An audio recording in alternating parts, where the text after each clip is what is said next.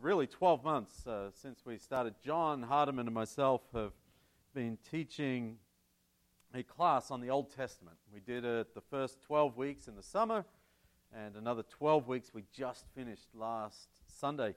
And uh, I really enjoyed it. It was uh, parts of Scripture that we don't spend a lot of time in uh, typically, and, uh, and, it was just a, a, great opportunity to dig into those. But uh, splitting it up the way we did, we start at Genesis and we come all the way through to Esther, and then we begin in Job and we come all the way through to Malachi. We actually went beyond Malachi into the Apocrypha. And it's a little depressing because if you start in, in Genesis, right, everything's perfect, right? Everything is good as God creates it. And by the time you get to the end of Esther, Esther is in captivity in Assyria. And, and so the, uh, no, not Assyria, Persia, in, in Persia. And so you've gone from what was good to God's people now being scattered and spread and, and captive. Okay, and then you begin with Job. Now, Job is not a great place to begin. You know, things certainly start out well, right, for him.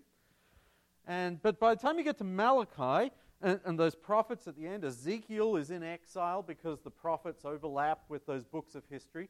Ezekiel is in exile. Jeremiah sees Jerusalem destroyed. Lamentations is a book of weeping and wailing. And, and so, again, you move from what was good to what is like destroyed. And, and it feels like something went wrong. And there are so many points of hope in those chapters, in those stories, uh, as we begin with Adam and Eve in the garden. And then, even after the, the fall of sin enters the world, we have Abraham as a point of hope, and Isaac and Jacob. We have Moses. We have different judges. We have uh, David, Solomon as the pinnacle of Hezekiah, Josiah. These people that, that just seem like, yes, we're getting back on track. There is hope that this story will have a good ending. And it doesn't. Gradually, it descends into chaos and into captivity. Where did all go wrong? Perhaps the answer that comes to mind for you is idolatry. They got caught up in idolatry. And there's some, some, some truth to that. That they were led astray, that they worshipped other gods, and as a consequence, God uh, said, If you'll be unfaithful to me, there's going to be consequences. And they go into Jerusalem is destroyed, the northern kingdom is dissipated throughout the Assyrian Empire, and the rest are taken into Babylonian captivity. So that, that's certainly part of the answer, but not the whole answer. Another problem that Israel encountered is they forgot their reason for existing. So this one's a little more complicated. They forgot their reason for existing. They thought that they existed as a nation because God loved them in a special way. They, they, they developed this air of superiority. As they looked around at the other nations, they could say, Well, I'm glad I'm not like those other nations. But we're God's chosen people. Nothing's going to happen to us Enemies can come, storms can come, famine and plague can come, but we're God's people. He will protect us. Abraham was our father. He has a covenant with God, and we're going to enjoy the benefits of that. And so that is true. They were God's special covenant people. But it's only partially. In that covenant, Genesis chapter 12, verses 2 and 3, God spells out some terms to Abram. He starts out by saying, I'll make you a great nation. That sounds pretty good, doesn't it? Yeah, I could do with that. I mean, I won't be around to see it, but you know, that still sounds like a good thing. And then I will bless you, says God. And again, I would like that. Blessings from God, that's a good thing. I will make your name great. we're thinking, yeah, you know, I don't mind. Good reputation, famous, maybe. Maybe if I'm famous, there's some fortune to go with it. I like this covenant. And you will be a blessing. You're like, of course I will. That's just who I am. And God continues, I will bless those who bless you. Whoever curses you, I will curse. And all the peoples on the earth will be blessed through you. It's like, oh. Oh, that's, that sounds like some work there. All the peoples on the earth will be blessed through you. That's a big, big task. So we take a moment and consider your own life and think how has God blessed you? How has God blessed you? If that was his promise through Abraham that all the peoples on earth would be blessed. God wants to bless the earth. How have you been blessed? And some of you are perhaps thinking about finances or family, answered prayers, forgiveness of sins, good health. Since we're in church right now, I'm thinking of how some of you have come to Lawson Road at times of personal crisis and how God has used this church to provide comfort, peace, hope, and healing. I'm not bragging about Lawson Road because that's God working through us, but this church has been a blessing for so many people over the years. Certainly not because I'm preaching here, but, but those, other, those people have come alongside those who are hurting, those who are struggling. And I can look down our contact list that we have and, and think of story after story of people who've been blessed in times of grief, blessed in times of financial hardship, in seasons of doubt and health crises. God has blessed us, and He continues to use us to bless others. And so we see this same kind of covenant, the, these same promises, this same arrangement that God had with Abraham, very much applying to the church. Now, centuries later, you would think that that covenant is forgotten. And, and, largely it was because Israel, as I said, had developed this mindset of remembering the, the blessings but not the responsibilities. And so the prophet Isaiah comes along and he says, Hey, guys, you need to remember the whole arrangement. You need to arrange, uh, remember our reason for being. In chapter 49 and verse 6, Isaiah says, uh, quoting God, It is too small a thing for you, Israel, to be my servant, to restore the tribes of Jacob and bring back those of Israel I have kept. I will also make you a light for the Gentiles, that my salvation may reach to the ends of the earth. Israel's vision was too small. Their reason for existing was too small that it be about them, about restoring the tribes of Israel, about making them great. He said, No. He said, I will make you a light to the Gentiles that God's salvation will reach to the ends of the earth. And that's just a retelling of that covenant God made with Abraham. When we read through the books of the prophets, we find time and again that they're divided into sections. The first section tells them of things they're doing wrong, ways they are um, offending God. And often it does involve idolatry. But M- many of the prophets, when they paint this picture of what the future can look like, what life can look like in God's kingdom, what God's kingdom looks like when it comes to fulfillment, it includes reaching out into the world. It's not just the kingdom of the greatness of Israel, it's saying God can restore the world to the way it was supposed to be. Whether it be the, the picture of rivers overflowing from Zion into the, the world, bringing healing to the nations.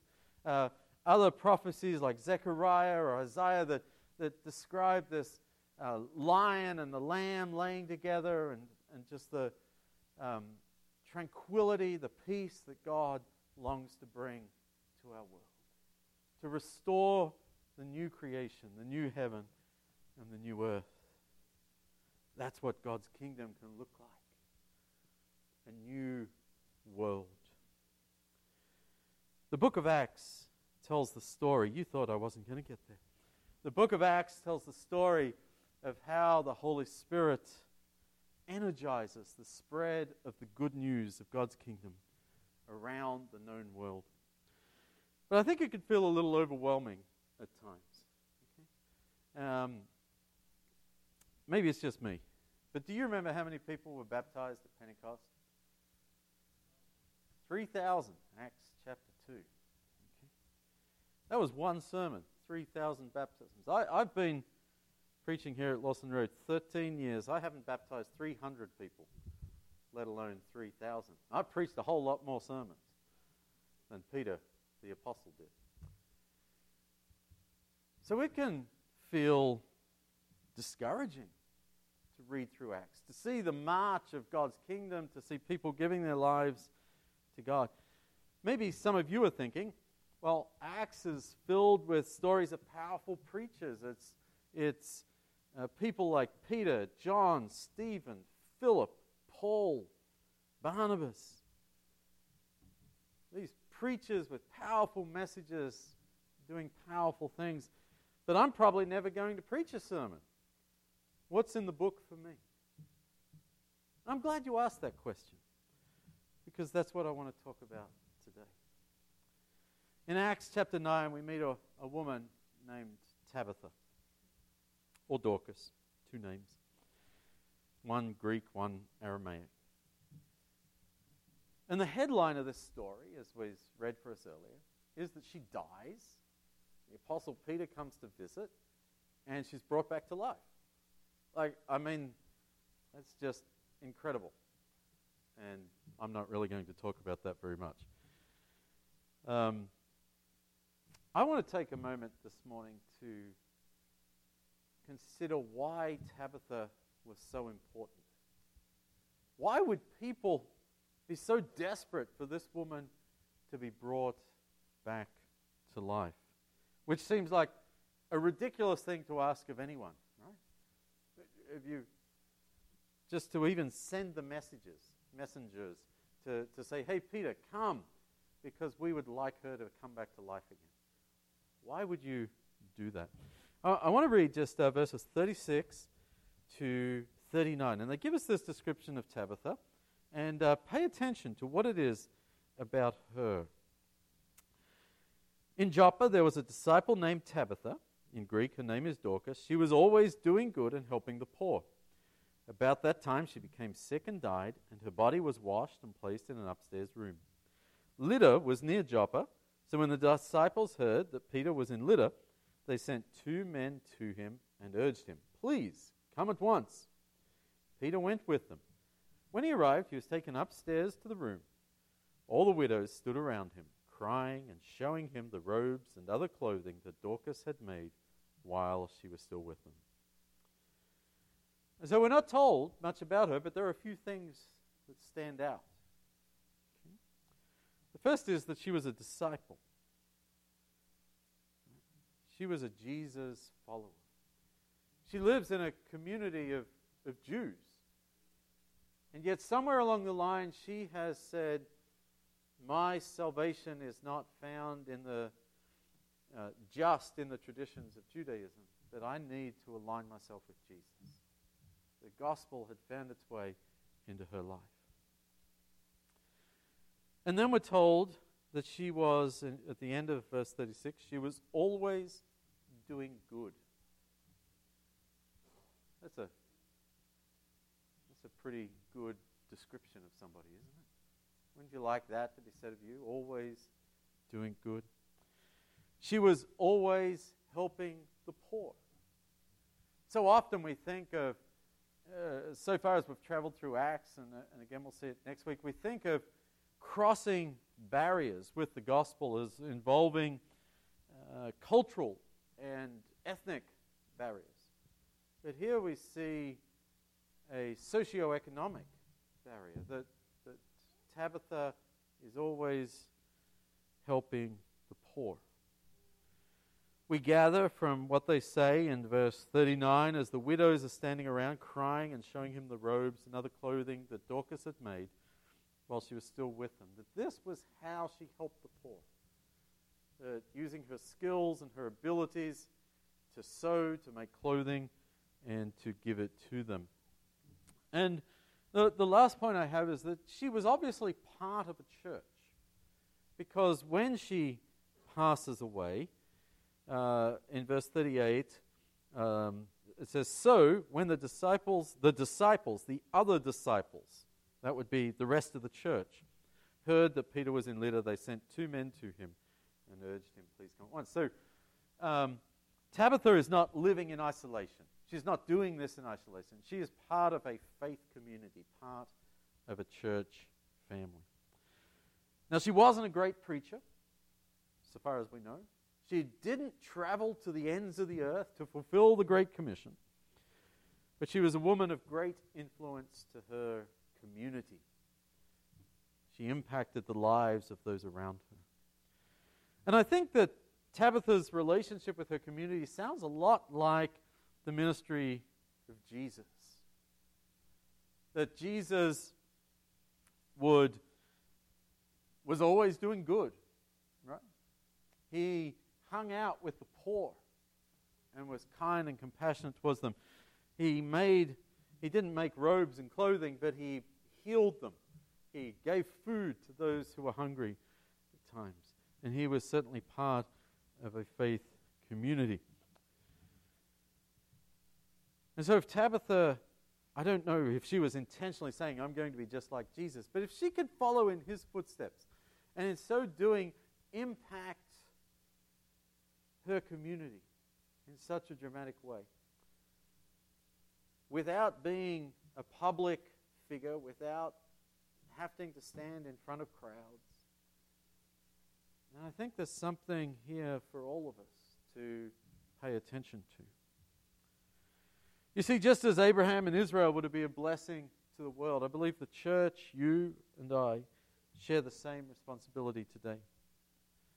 If we as a church forget our purpose for existing, then we shouldn't be surprised if the church suffers the same fate as the nation of Israel. And so I'm, I'm going to share a process with you. It's something that's uh, out of a book, it's not original to me, but it's a process of um, starting relationships, of investing in people, and ultimately uh, sharing the gospel with them, having conversations about, about our faith, about Christ with them. Because if we come to a point where we think that the church exists to be the church. That the church is God's special people, so God will always bless it. We've developed the same mindset that, that Israel had. If, if church is always about how has it blessed me, how has God used the church to bless me, then we're in that same place. I think God would like to send us prophets and say, No, remember, I called you with the purpose to be a light to the world, to be salt in the world. And if, if you close your blinds and your doors and you stay safe, then you're not living up to that purpose. And so these five steps and not original to me. You can go online and find other people preaching sermons on them or other resources. It's certainly not a magic bullet for sharing the gospel or doubling the size of the church. Um, Jesus is the magic bullet for sharing the gospel. But I think it's a simple relational process. It's like Jesus, it's like Tabitha, it's something that anyone can do. And so it's intentional. I think that's the first thing to note is that we're saying, I want to be used by God to share his love with those around me. And, and so we're using the acronym here, BLESS, as a way of helping to remember this. And the, the letters, the first letter B stands for begin with prayer. Okay? Begin prayer. We need to be praying for the people around us to find Jesus. I think of Jesus' ministry and how he began with prayer, right? He was baptized immediately after he prays. What does he do? Uh, after his baptism, what does he do? Where does he go? Into the wilderness. And what's he do in the wilderness? He fasts for 40 days. He prays and communes with God. Focuses his attention, but also his relationship with his Father. And so we need to be praying for people around us to find Jesus. And, and, I'll be honest, we don't set a great example at Lawson Road for this in our assemblies. It's not as though every Sunday we're, we're disciplined to, to pray for those in our community or in our neighborhoods. And maybe that's something we can, we should be working on uh, to, to be more intentional about. But begin with prayer because this is not about our efforts. The church doesn't grow because of our efforts. The book of Acts is not just about the efforts of Paul. In fact, uh, there are some Bibles that call it the Acts of the Apostles. Uh, I think the King James Version might have that in its original title. But a, a lot of people have, have sort of, over the years, reflected on that and said, you know, a better name for it would be the Acts of the Holy Spirit. Because the Holy Spirit that grows the church as people make themselves available to the Holy Spirit. So begin with prayer. The second thing is to listen with care. Look at that, it rhymes. Listen with care. And, and, and so I think one of the, the struggles that we have with many approaches to sharing our faith is that it turns friends, family, colleagues, it turns the people around us into targets. Uh, can you set up a Bible study with a stranger in 15 minutes? Uh, can you door knock and get that person through the doors at, at church on Sunday?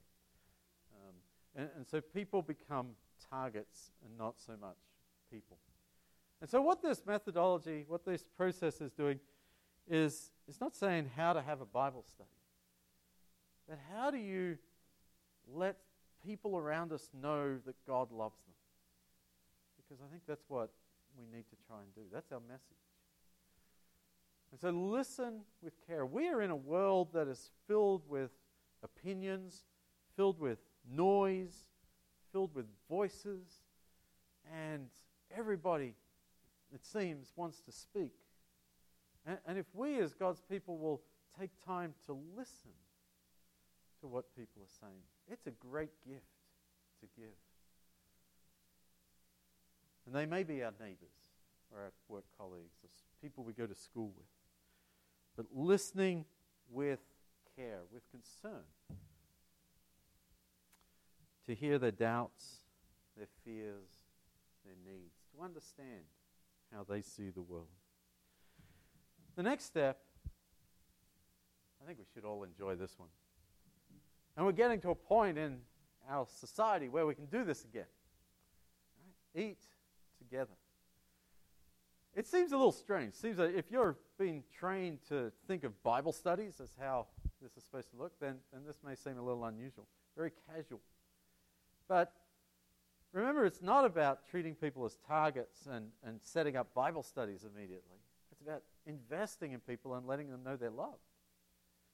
And so I don't know if there's a better way of building relationship than eating together. And think, think of how important eating is for our most important occasions as a society. Thanksgiving. There's food, and there's other people. People that we love and that we care about.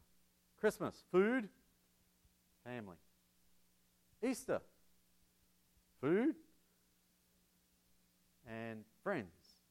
Fourth of July, Memorial Day, food, cookouts, grills, whatever else you have at your cookouts. Friends, getting together, good times, storytelling, sharing the experience and occasion. Um, even the church, right? I think there's a reason Jesus said, I'm going to give you a meal. That when you come together as you fellowship with each other and with me, do it around a table.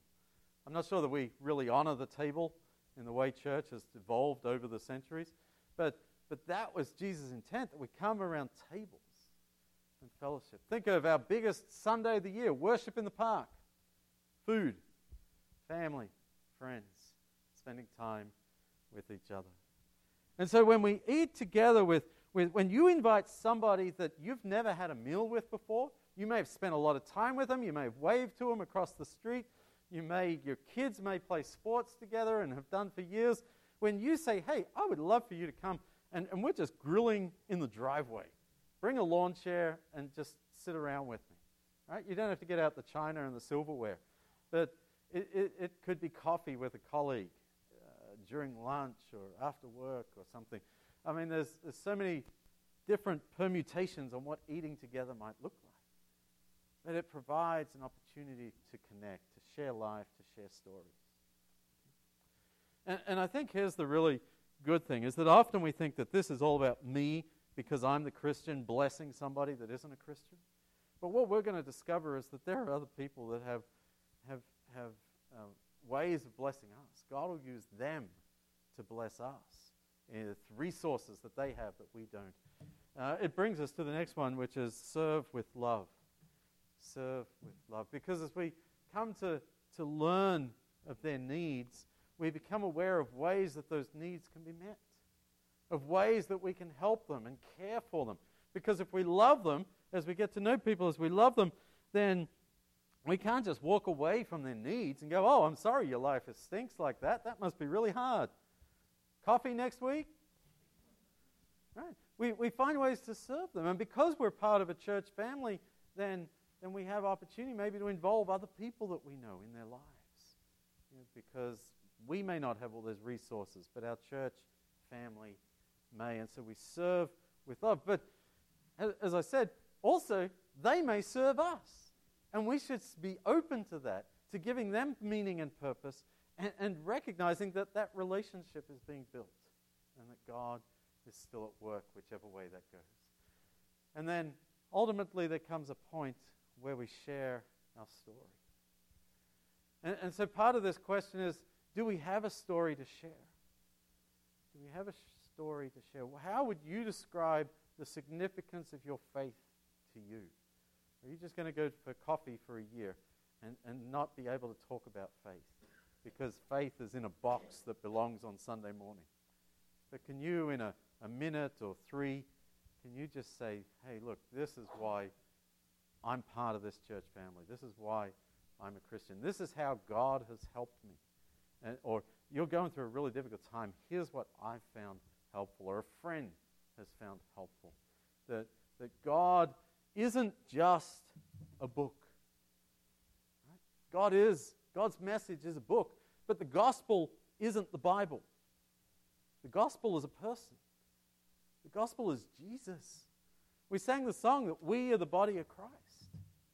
And, and so as we live our lives, we embody the good news of Jesus. And that our, God's story continues to be told through and so we have this opportunity to bless, not to convert, not to Bible bash, not to highbrow, or, but, but to bless those around us because that was what God told Abraham that he would do through him to bless all the nations. Can you picture Tabitha taking time to pray and say, God, I'm so grateful for Jesus in my life. How can I share your blessing with those around me? And as she looked around her town, she was probably a fairly well to do person. She has a house with an upper room, she has the resources to give away clothing. And so she looks around her town and she sees these widows that have needs. She gets to know them. They're not just a project. And as part of getting to know them, she eats with them. They gather at her house. It was a place that they came to often. She uses her resources, her abilities to sew, to give away robes and other pieces of clothing to meet the basic need that these women experienced. And along the way, they ask her, Why are you doing this? Why are you so kind to us when other people walk away as they see us coming? And so she tells them about Jesus, who didn't walk away when he saw her coming.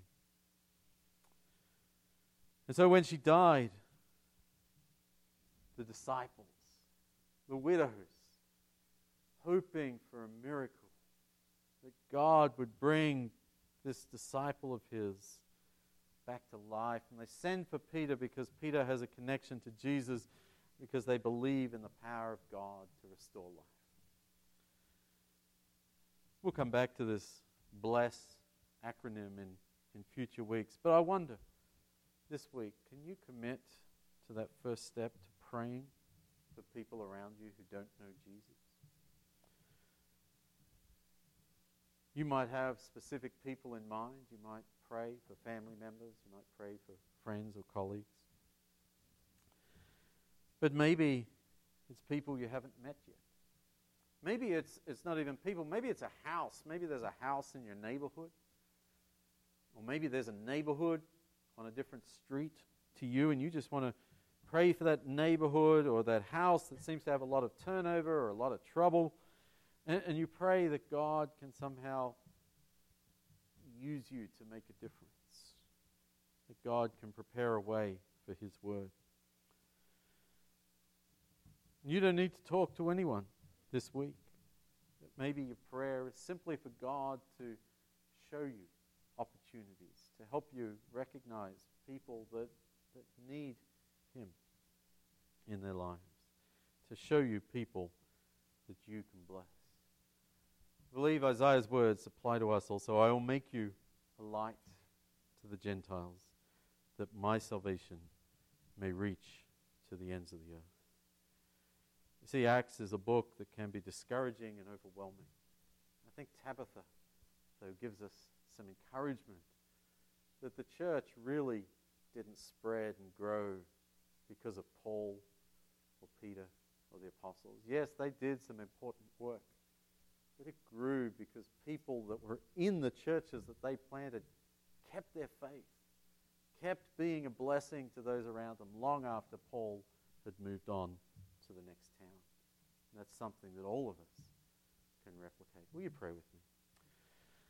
Father God, I just want to thank you for the ways that you bless us, the, the ways that you have involved yourself in our lives over the years ways that we don't deserve, where life was difficult, times were hard, we were struggling with different things, but you found ways to speak into our darkness, to show us a way forward, to give us the strength to walk with us.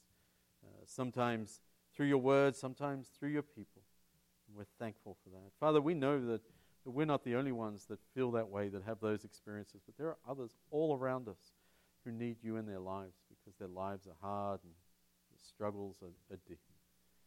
Lord, please guide us to, to genuinely love and care for people that we encounter, to, to be willing to get to know them, to make space in our lives for them, and to ultimately share your good news with them. Father, we want to see your kingdom grow. We want to see your, your kingdom uh, take place in this world that is so divided, so conflicted, uh, filled with so much hurt. And I pray that you allow us to be part of what you continue to do in this world this day. We pray these things in Jesus' name. Amen.